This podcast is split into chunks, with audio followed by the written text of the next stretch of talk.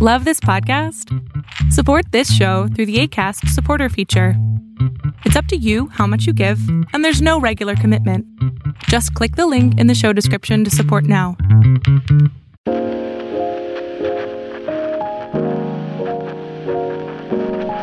Welcome to the True Wealth Podcast, where we discuss the well being of a Christian business owner and the different facets of growing a business, all from a Christian perspective. Welcome to the True Wealth Podcast. I am your host, Shewande Emi. Thank you very much for joining us once again. I have my good friend and guest here, Brian Hills. Brian Hills is a portfolio manager with Stewart Vests. I have known Brian for uh, maybe just a little over a year now. We met on LinkedIn and we're part of the same organization, Kingdom Advisors, which helps advisors to integrate their faith with their money. And I'm here today to talk with Brian on the topic of BRI, which is also known as Biblical Responsible Investing. Um, there are a few other names for it. You can hear, you may have heard faith based investing, Christian investing, amongst others. So we're going to talk about that for a little. Uh, but first of all, here's my friend Brian. Brian, how are you doing today? I'm doing fantastic. Sean, thanks for having me on your show.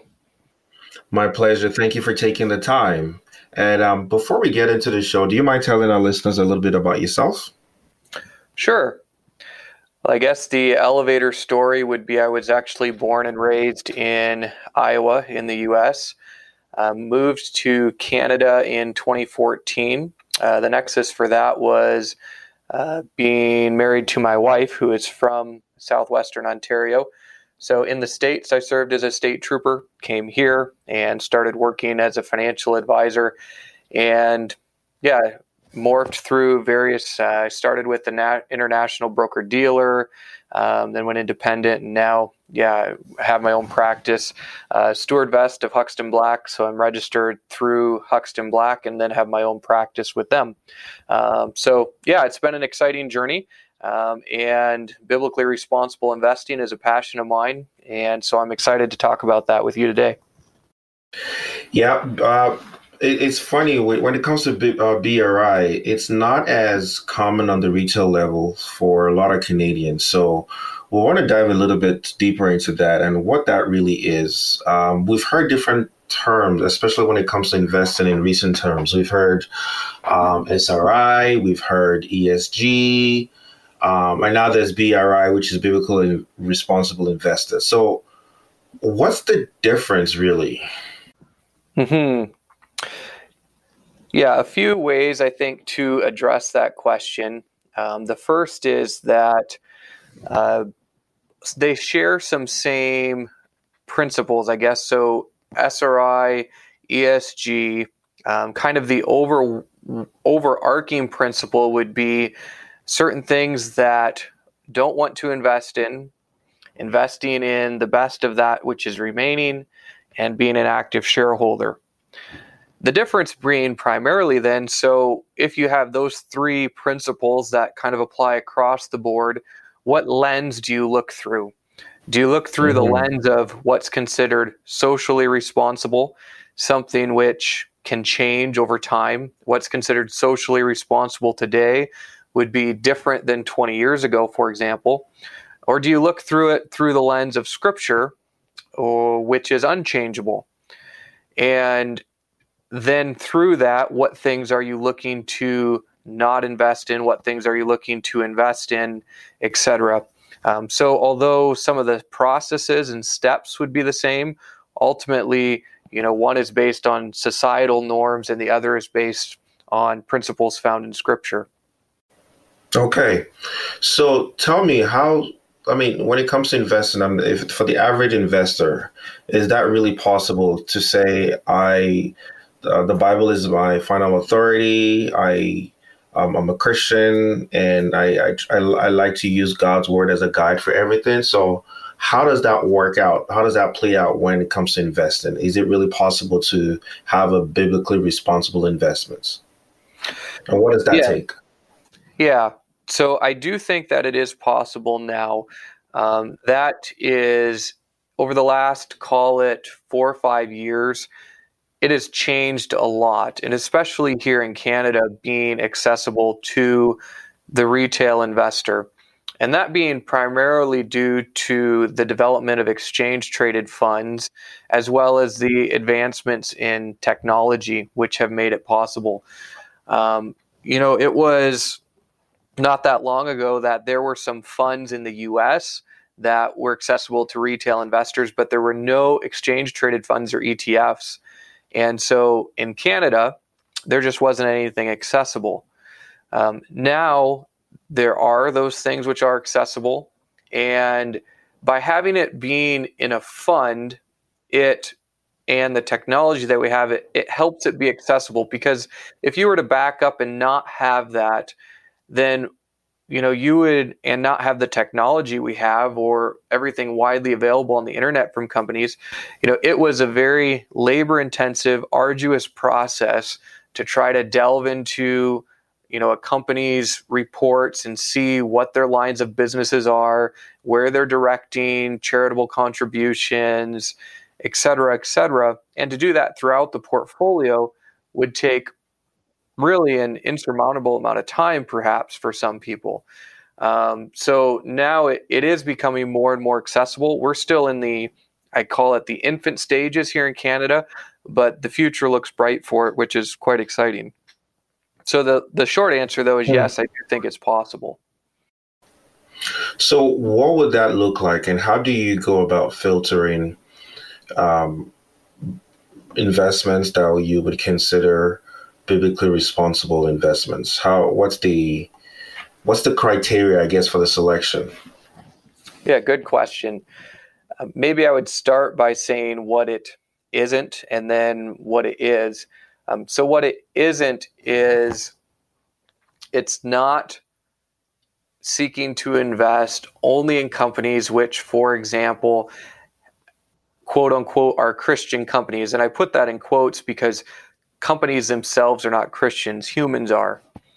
Mm-hmm. But yet it's not saying, okay, you know, this is John's company. John is a solid Christian fellow, and we're investing in his company. It's not that. These are publicly traded companies. You know, many of them have millions upon millions of shareholders. The shareholders own the company, etc. So that then would be okay. Well, is that you know is that even possible? We're no, not with publicly traded companies. The owners are millions of them. What it is though is following a three-step process to strive to invest in companies which don't violate principles in Scripture um, which conduct their business well, honestly, with integrity, and then being active shareholders. So, give an example of what that looks like. So, there is some exclusionary uh, principles and examples of things that could be excluded um, is businesses that would seek to profit from gambling or pornography or abortion, etc., or that donate to groups that advocate for those things, which are directly contradictory to biblical values. Mm-hmm. And then mm-hmm. seeking to say, okay, now you know we've we've taken some companies out of the pool. Now let's seek to invest in those companies which are the best at what they're doing. And that's not necessarily only looking at the financial statements, but looking at, you know, what industries are they in, how are they engaging, etc. And then the other part then is being a engaged shareholder and that being that there are you know as an owner of a company there are things that an owner can vote on and mm-hmm. so being engaged to actually look and say what's what's being voted on you know are there things that we should vote on you know differently than what's recommended and if there are donations that a company makes or um, things that a company starts doing that you are invested in, you know, letting your voice be heard. And there has been success with that um, with a few companies um, from some of the uh, BRI firms in the US. And so that's been great to see. So it's really following that three step process. So just to make sure I, I, I get it. So if I, I, as a portfolio manager, um, you're looking at one the. Sorry, can you can you restate that again just to make sure I, I got that clear? Yep. So, really, I think of it as three E's exclude, endorse, engage. Mm-hmm. Easy way to remember it. Um, certain, you know, biblical values and things that you're looking at that we exclude companies if they profit from or advocate for. Um, endorse meaning invest in companies that don't, that are best in class, that are conducting themselves with integrity, etc. And then engage, being an active shareholder, um, casting your votes when issues arise that you can vote on in a way that represents your beliefs as well. So essentially, looking at companies, um, one from the financial side of it, to make sure they're profitable, uh, to make sure that they have the ability to give um, investors a, a, decent rate of return, depending on where they fall in the class of risk. Uh, also, looking at companies who are um, exclude things the Bible teaches against pornography, um, gambling, and there's a host of things that the Bible talks about. So ex- excluding those companies who give or donate to those those things that abortion, for instance, and then there is looking at companies who are actually engaging in making a difference in the world uh, um, or in the society, uh, the, looking at the big picture, doing it in a way that honors God. Does that sound about right? Yeah, it does. Um, and you know, for your listeners, if you you want to do some research and such, a company that I think really emulates this very well um, is Eventide Invest Asset Management, Eventide Investing in the U.S. You know, their motto is investing that makes the world rejoice. They're very mm. active in looking for companies, not only saying, oh, well, you know, we're not going to invest in these, but we are going to invest in these because of what they are doing as companies and such. Um, they do a really good job at that, in my opinion. Invest in that makes the world rejoice. I, I like that. So, I guess the other question that I'm thinking with this here is you've mentioned Eventide. Um, this is this some of the criteria you mentioned are some of the criteria they're probably used in picking out investments and uh, in building their portfolios. So would there would you say is there a uniform standard to define what BRI is or how it's implemented, or does that somewhat differ based on I guess maybe your worldview from a biblical standpoint? Because even in the Christian community, uh, we have diversity or divergence of some thoughts. So is there a uniform standard or is just or it changes? I don't want to say changes because the Bible doesn't really change, but there are things that we can all agree to that the Bible is very clear on, and there's some things that are a bit more nuanced, a bit more unclear, but there are principles that undergird that. Yeah, I understand your question. Uh, the short answer is there is no set standard. And likewise, there is no set standard in socially responsible investing or ESG investing. There's a lot of latitude. So there is a word of caution, I think, that comes with that. In, you know, just because somebody may say BRI doesn't mean it may adhere to you know X standard. It could be Y standard. So it's worth spending some time and diving into. I think an advisor can be especially helpful in in that when your advisor knows you well and can help sort through that.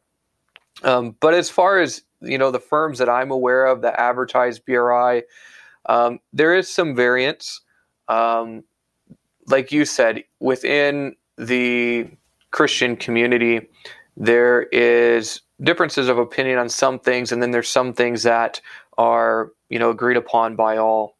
And so, although unfortunately there's no set definition of BRI, um, I think the basic principles, those three steps, are consistent across the board. Really, the differences come in saying, okay, looking at it from a you could look at it from the negative side or the positive side. Um, but choosing, let's look at it through the positive lens and say, okay, now what companies do you choose to invest in? Well, some will invest in companies that others won't, you know, based on those exclusionary screens. Um, but the three steps really underlying it are very similar. Um, so yeah, it is worth you know doing kind of a look under the hood and make sure that it's not just a marketing ploy. You know, we aren't just putting mm-hmm. BRI on something to try to you know get the Christian community to jump on board with it and grow it when really it's it's not really doing anything different.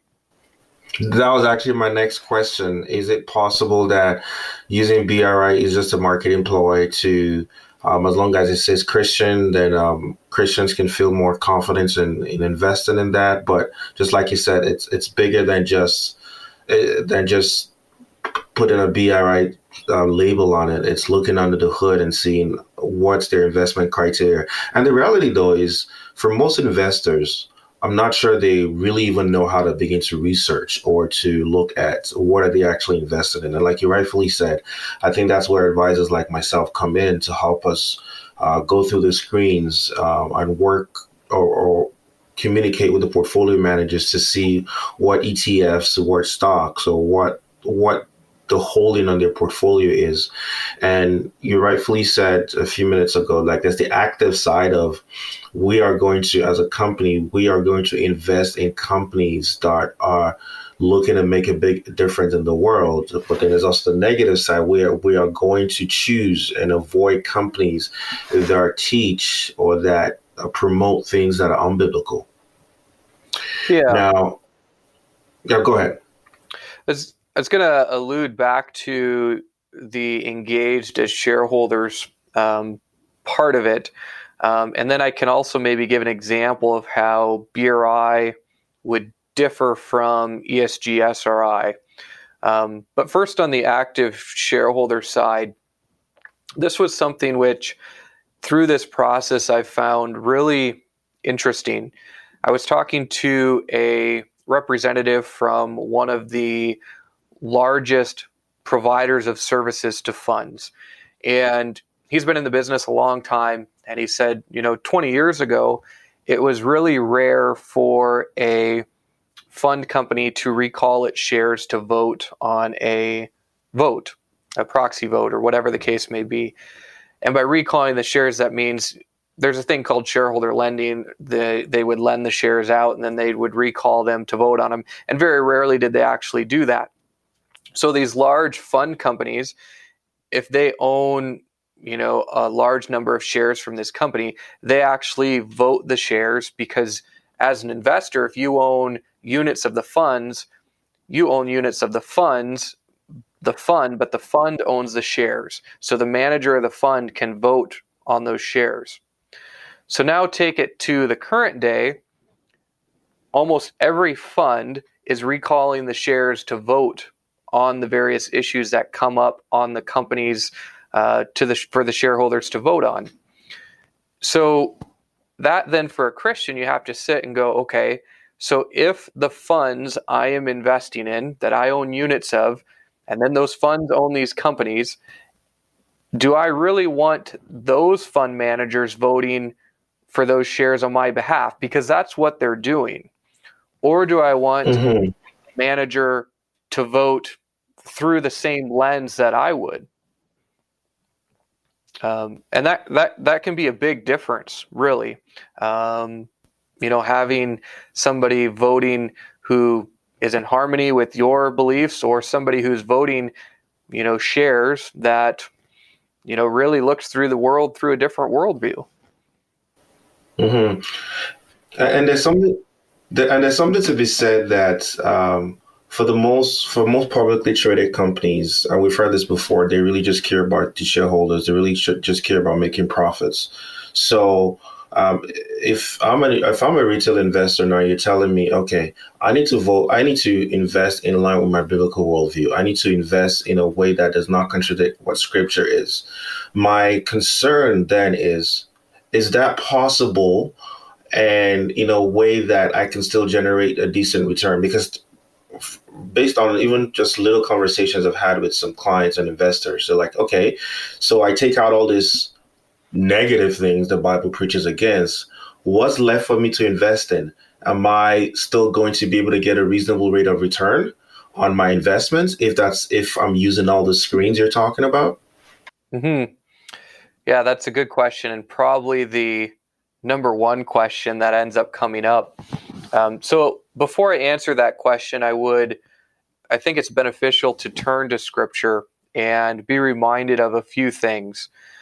Um, and this maybe would and will end up being a nexus into you know the biblical basis for BRI. But starting with this, Psalm 37, 16, Proverbs 15, 16, etc. Um, I think Proverbs 16, verse 8 as well. They all have the same instruction that it's better to have a little with righteousness than great treasure and trouble wherewith. Some say better is a little with righteousness than great revenues, um, et cetera, et cetera. But the point of those passages being it's better to have little with righteousness than much with unrighteousness. And I think that's important to keep in mind. And I bring that up not to set the stage to say, okay, and now you should expect lower returns if you're investing in this manner. Mm-hmm. But simply because if that were the case, that really should still be fine because it would be better to have a little little return than a large return than with righteousness. Now, thankfully, at this point, BRI has not ended up having a lower return result. Um, just in a, a few resources, and you could put these in your show notes. Um, the Altum report was done from it's a company, a group in Europe. Um, they analyzed the S&P 500 performance and compared that to the performance of the S&P 500 minus companies that contradicted, and the performance was actually slightly better, um, especially on a risk-adjusted basis. Um, there's also a white paper done by a professor at Biola University in the U.S., um, and he found the same. And here, I guess domestically in Canada, I just completed the process of forming an index. Um, it's live now, but I don't know yet if it's even on the website. Um, it's a global equity index, so it has companies from Canadian large cap, uh, U.S. large cap, U.S. small mid, emerging markets, international, etc. Um, it's got 300 companies, and if you compare that performance-wise to the S&P 500, uh, the performance has actually been slightly better, and with an equivalent or slightly lower uh, volatility. So, so far, the good news is that it doesn't have to result in lower returns. I would say, though, that if it did, then so be it. It's still better than you know simply trying to achieve a mm-hmm. large return um, via investing another way. Right. It's it's one of the things that I've been thinking about really a lot lately too. Is as believers, should our rate of return and our interests or whatever we gain from this investment be its sole determinant or sole sole priority? As investors in choosing a rate of return. And I know for many investors, that the first thing to look at is rate of return. And as an advisor, I always have to combat that and say, yes, just because an investment performed X in in last three years does not guarantee it will perform. Uh, you will get the same performance over the next over the next five or ten years. This is um, investments are never uh, predictive; they're more indicative of where it's been. But but even with that, uh, the idea that interest or inv- or return or return on investment should be our primary motivation. It's I mean, basically, just based on this, it's unbiblical because, just like you said, and just like Scripture says, um, I think honoring God and honoring the, the Word of God should be the first thing we look at. But the good news is that just even based on the studies, and I'll put this in the show notes because I, I, had a chance to take a look at those studies you're talking about my, uh, myself, is that this investments have performed just as well, or at least in line with what other funds that don't use these screenings. Am I correct in saying that? Yeah, you are. And so, like, I would tell people who have come to me, and I would say, okay, I'm not going to come to you and say, invest in this way because the returns are better. Mm-hmm. But fortunately, I can come to them in good conscience and say, if you invest in this way, it doesn't mean you're going to have to sacrifice returns at this point. So, um, yeah, I guess I, I say that to say I would I don't hold it out to somebody and say here this is the secret sauce actually to make more money. No, not that at all. But to give the peace of mind that you know we still are achieving a positive return. It's been equivalent to the market rates of return. Um, so great. Be thankful for it. So I guess the next the next question I'm thinking for me is that if I'm thinking as an investor is is there a large enough pool that sufficiently that I can have a an investment that um, fulfill this mandate that cuts across the different asset allocation strategies, the different um, risk tolerance levels. Uh, um, that's my next question: is is there enough of companies who can give me those the, that diversity in my portfolio?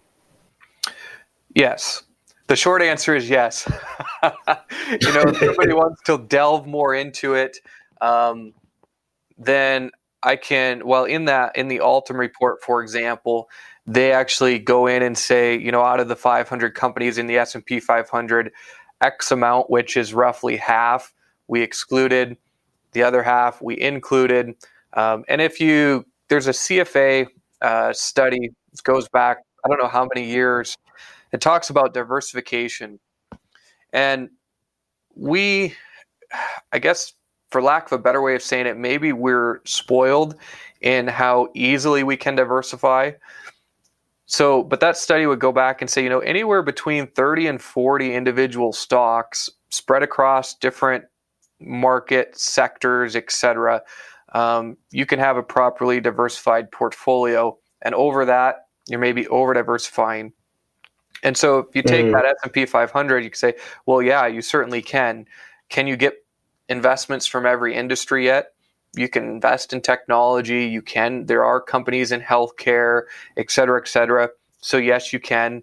Um, the index that we just formed has 300 companies in it, for example, um, globally. Um, so yeah, there is there there isn't an issue with that, um, which is nice. Very thankful for that as well. That is good to hear that as an investor. So as believers, and there's some that would say, "Is am I? Are, are we making too big a deal of this?" Um, yeah, I hear you, and not investing in companies that are preaching against um, that that that that do things the Bible speaks against. But are we really making too big a deal of it? Yeah. Oh, wow. We're this is like the perfect nexus to really dive into the biblical grounds for it. And then I think the inevitable conclusion, at least in my opinion, is no, we're not making too big of a deal of it. It is important. So maybe I would start by first looking at some of the things just generally in Scripture that are continually warned against. Um, mm a few examples of that. Uh, there's a lot of warnings in Scripture about sins against the seventh commandment, about um, you know the power of the strange woman, for example, et cetera, et cetera. So sexual sins. There's a lot of mm-hmm. warnings in Scripture against drunkenness, et cetera. And one of the things, though, that's warned most is the use of money. You know, money being a love, the love of money, not money, but the love of money being the root of all evil. Um, you know, there's a passage that talks about it's seek neither poverty nor riches because riches can be a obviously lead you astray. So, right. Just from an overarching principle, that alone we should take and say, okay, this involves money. We need to be especially cautious here or be very deliberate. And then I look and say, okay, how are we supposed to live our lives as Christians out of gratitude to God for the salvation He has given us? We're to do everything we do for the honor and glory of God. That's 1 Corinthians 10, verse 31. And it lists whether you eat or drink, you know, those mundane things that we do mm. on a daily basis, even those things are to be done for God's glory. So if those things are, then certainly how we manage money ought to be done for his glory.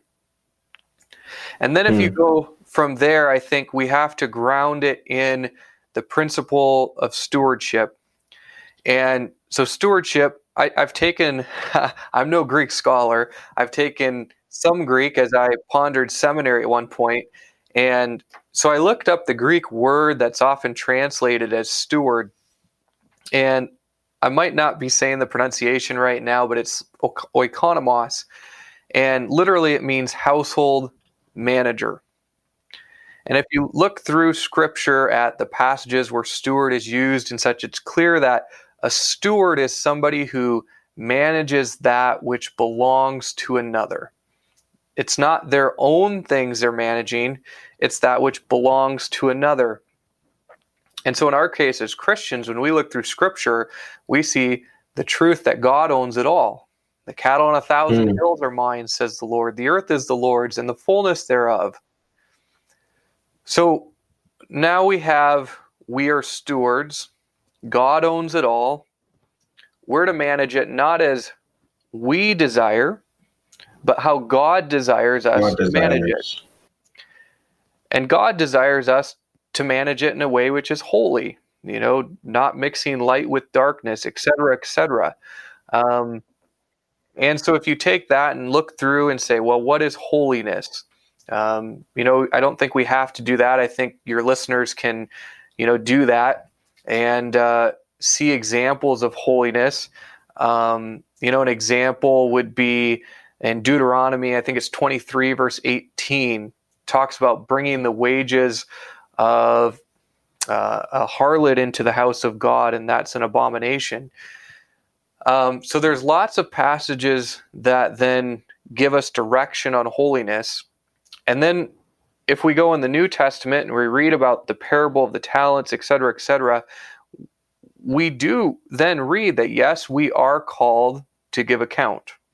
You know, when Christ comes again, we will be called to give account of our stewardship of that which God entrusted to us. Um, and as it's His money, I think as we look through Scripture, it's plain to see that yes, we ought to do even this for His glory. And that certainly means then we aren't striving to profit from a company which you know manufactures a drug which is used in abortions and we're trying to profit from that no that would be bringing the wages of that into the house of God. So that was a mouthful, but that's in short the biblical basis for it. Um, and I think it's worth mentioning as well, and then I'll be quiet and let you ask some follow ups, that this isn't something which I'm under the false impression or anybody else's that I know that we can do perfectly here on this earth. We mm-hmm. are sinners all have sinned. Um, but that's also not an excuse. It's not an excuse to say, well, shall we sin then that grace may abound? Grace might abound. there you are. You're on the same passage in Romans. You know, God forbid. Yeah. You know, no, that's we ought to strive yet as much as possible to then invest our money to manage all of our money um, in a way which honors and glorifies Him. Um, so, is it important? Yes and we will be called to give account. Thanks for listening to the True Wealth Podcast. Follow us on Instagram, Twitter, or Facebook at True Wealth Pod. You can get in touch by sending an email to podcast at truewealthpodcast.ca or by visiting truewealthpodcast.ca.